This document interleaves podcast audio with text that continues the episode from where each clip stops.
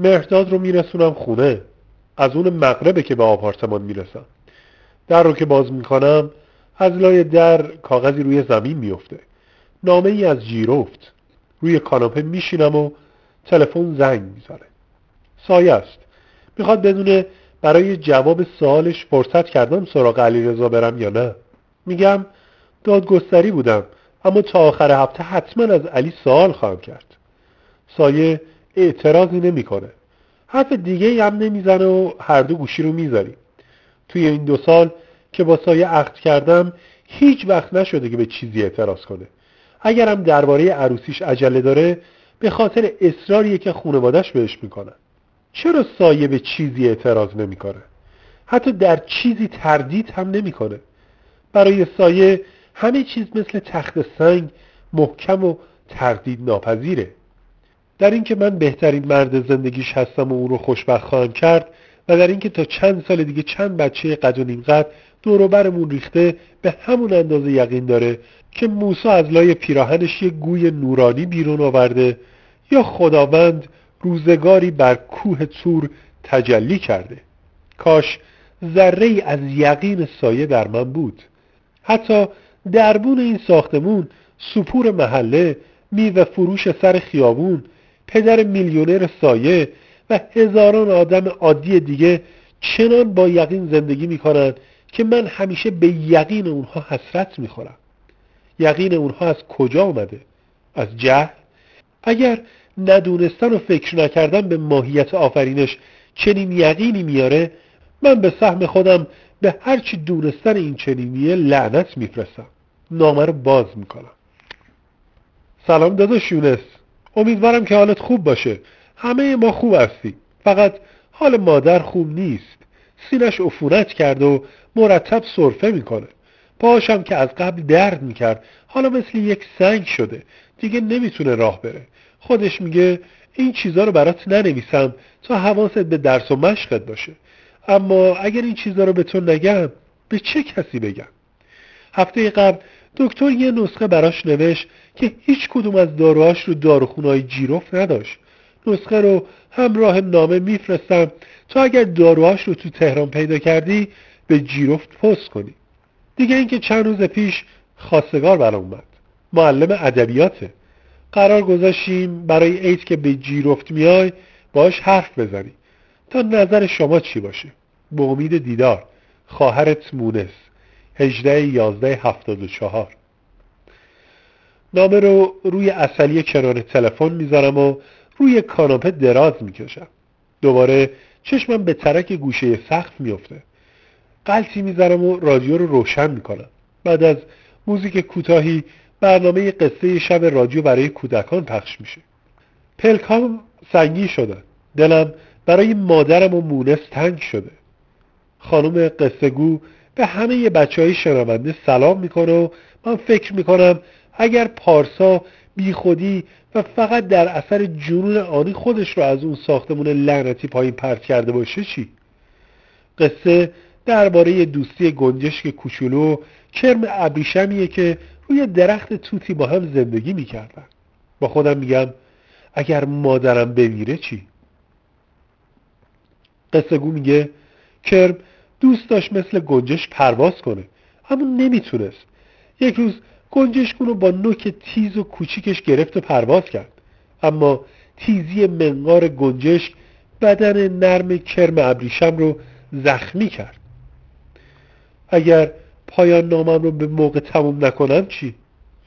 کرم به گنجش گفت دلش می‌خواد خودش پرواز کنه نه اینکه گنجشک اونو پرواز بده. اگه کتابی از من منتشر نشه چی؟ اگه مشهور نشم چی؟ چند روز بود گنجش کوچولو کرم ابریشم رو گم کرده بود و با اینکه تمام جنگل رو دنبالش گشته بود اونو پیدا نکرده بود یادم باشه فردا سراغ علیرضا برم و درباره پایان نامه سایه ازش چند تا سوال بکنم تا اینکه یک روز پروانه زیبایی آمد و آمد و آمد و کنار گنجش کوچولو سلام کرد و گفت منو می‌شناسی؟ چرا پارسا دفتر فروش کارخونه حشره کشی رو برای خودکشی انتخاب کرده بود؟ گنجش کوچولو گفت نه تا حالا شما رو ندیدم. باید سری به خونه پارسا بزنم. شاید اونجا سر نخی پیدا کردم. پروانه گفت چطور منو نمی‌شناسی؟ من همون کرم ابریشم هستم. مدتی توی پیله که ساخته بودم زندگی می‌کردم و بعد تبدیل شدم به پروانه. خداوندی هست. خداوندی نیست. تلفن زنگ می‌زنه و من بیحوصله گوشی رو بر میدارم. بفرمایید. آقای فردوس یونس فردوس.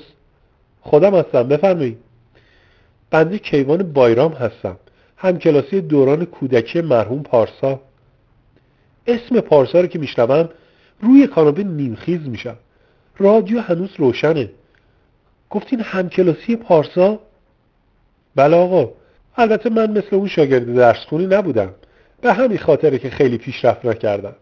آگهی شما رو توی روزنامه دیدم. آخرین باری که محسن رو دیدم چند ساعت قبل از خودکشیش بود.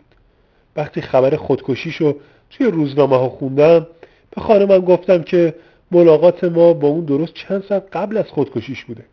اون روز حرفایی با هم زدیم که شاید به درد شما بخوره.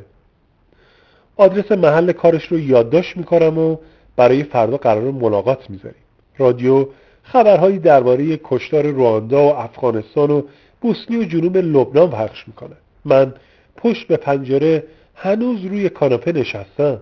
چشمم به ساعت رومیزی میافته که از کار افتاده و زمان نامربوطی رو نشون میده.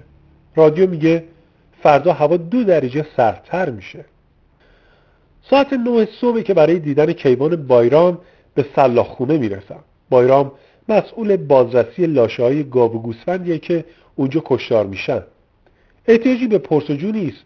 از همون دور اونو تشخیص میدم. روپوش سفیدی پوشیده و با مهر دامپزشکی لاشه ها رو تایید می‌کنه. بوی خون و تعفن همه جا رو پر کرده. صدای خرخر هر حیوانی که زد میشه تا مدتها ادامه داره. تقریبا همه جا تاریکه.